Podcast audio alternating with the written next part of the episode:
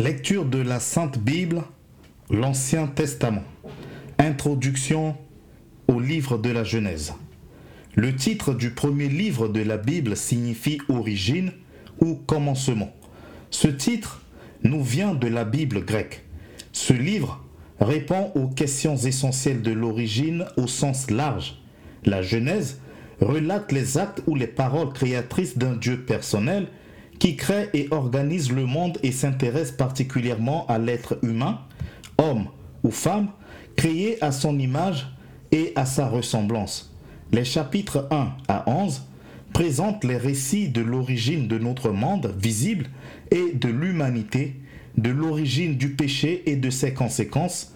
Chapitre 1 à 3, du premier meurtre, chapitre 4, verset 1 à 16, de la descendance d'Adam et Ève, chapitre 4, verset 17, à chapitre 5, verset 32, de la corruption du genre humain, suivi du châtiment divin par le déluge, chapitre 6, verset 8, de la première alliance de Dieu avec Noé et de la postérité des peuples, chapitre 10, ainsi que de l'origine du pluralisme linguistique, chapitre 11. La narration biblique sur les origines occupe ainsi les onze premiers chapitres. On y trouve les problèmes éternels du sens de la vie, du mal, de la souffrance, de la mort et de l'espérance. Certains thèmes abordés dans cette page primordiale sont la création, développée sur le plan spatio-temporel, avec le couple adamique comme gérant mandaté par Dieu, chapitre 1, verset 1, chapitre 2, verset 3, l'origine de la vie, de l'agriculture, du couple et du langage humain, de l'hostilité de la nature, de la douleur et de la mort, due à la transgression de la loi divine, chapitre 2, verset 4, au chapitre 3, verset 24. L'irruption de la violence et l'apparition de la civilisation urbaine, Caïn et Abel, chapitre 4, verset 1 à 16, la racine du mal, dans le cœur de l'être humain et le châtiment divin par le déluge, chapitre 6, verset 1 à chapitre 8, verset 22. L'alliance avec Noé, la table des peuples et la tour de Babel, chapitre 9 à 11, les chapitres 12 à 50 exposent le plan du salut de Dieu pour toute l'humanité dans une série de traditions patriarcales. Après la dispersion des peuples sur la terre au chapitre 10, lié à la confusion de Babylone, chapitre 11, ces chapitres décrivent le portrait de plusieurs figures essentielles d'Israël qu'on appelle les patriarches. En effet, Dieu choisit un homme du nom d'Abraham avec sa femme Sarah, chapitre 12, verset 1 au chapitre 25, verset 18. Il leur donne dans leur vieillesse le fils de la promesse Isaac, chapitre 24 à 27. Dieu préfère son fils Jacob à son frère jumeau Ésaü et le renomme Israël. Chapitre 27, verset 1 au chapitre 37, verset 1. Un des douze enfants d'Israël du nom de Joseph devient l'instrument divin pour le salut de sa famille et de tout le peuple d'Israël en Égypte. Chapitre 37, verset 2 au chapitre 50, verset 26. Les cycles d'Abraham, d'Isaac, de Jacob, voire de Joseph, servent à l'instruction du peuple de Dieu pour le convaincre qu'il appartient toujours, des siècles plus tard, à un grand dessein. La Genèse nous renseigne sur ce que l'Éternel a fait. Dieu est le créateur de tout l'univers qui lui est soumis. Ce livre insiste sur l'histoire de l'humanité quant à son origine, son attitude devant le Dieu créateur, juge, bon et miséricordieux. Dieu prépare la délivrance de l'humanité déchue en choisissant Abraham comme patriarche d'un peuple nomade. Dieu reste le personnage principal à travers ce livre. Il demande en retour à toute personne la foi en ses promesses et l'obéissance à ses ordres et à ses recommandations. Livre de Genèse, chapitre 1er. Les temps anciens depuis la création jusqu'à Abraham. Création du monde. Au commencement, Dieu créa les cieux et la terre. La terre étant informe et vide, il y avait des ténèbres à la surface de l'abîme, et l'Esprit de Dieu se mouvait au-dessus des eaux.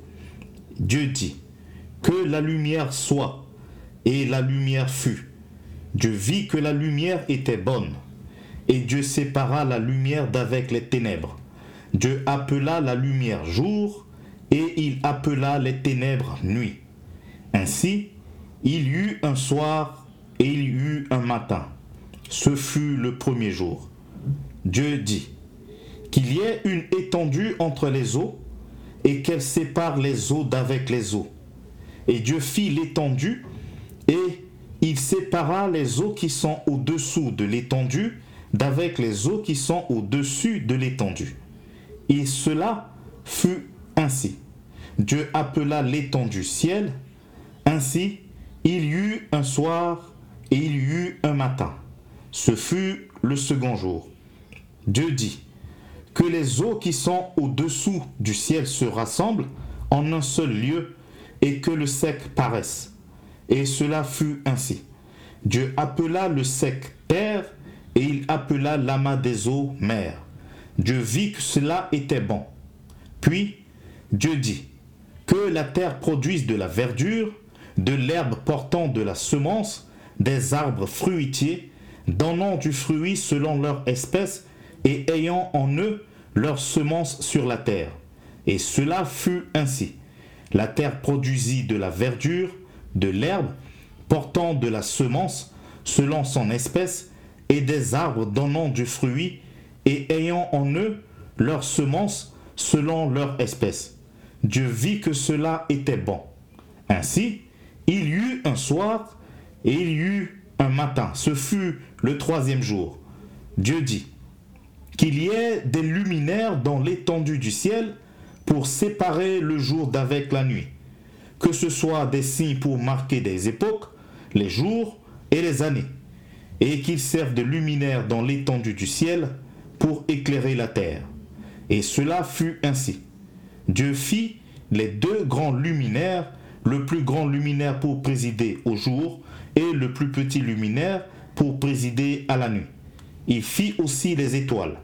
Dieu les plaça dans l'étendue du ciel pour éclairer la terre, pour présider au jour et à la nuit, et pour séparer la lumière d'avec les ténèbres. Dieu vit que cela était bon. Ainsi, il y eut un soir et il y eut un matin. Ce fut le quatrième jour. Dieu dit que les eaux produisent en abondance des animaux vivants et que des oiseaux volent sur la terre vers l'étendue du ciel. Dieu créa les grands poissons et tous les animaux vivants qui se meuvent, et que les eaux produisent en abondance selon leur espèce. Il créa aussi tout oiseau ailé selon son espèce.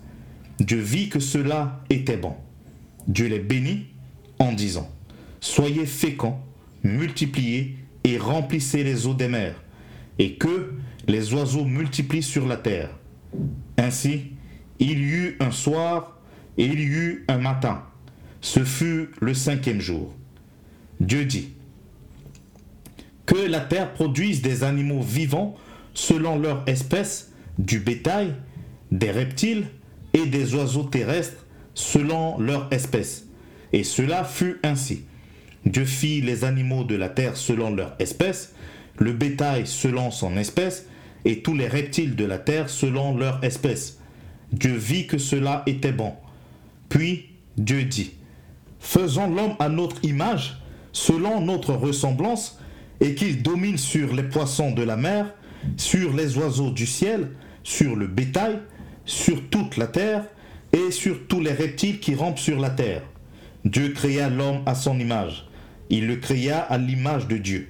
Il créa l'homme et la femme. Dieu les bénit et Dieu leur dit, Soyez féconds, multipliez, remplissez la terre et l'assujettissez, et dominez sur les poissons de la mer, sur les oiseaux du ciel et sur tout animal qui se meut sur la terre.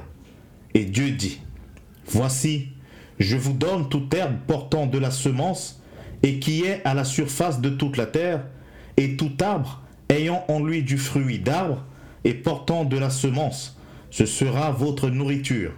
Et à tout animal de la terre, à tout oiseau du ciel et à tout ce qui se meut sur la terre, ayant en soi un souffle de vie, je donne toute herbe verte pour nourriture. Et cela fut ainsi. Dieu vit tout ce qu'il avait fait, et voici, cela était très bon. Ainsi, il y eut un soir, et il y eut un matin. Ce fut le sixième jour.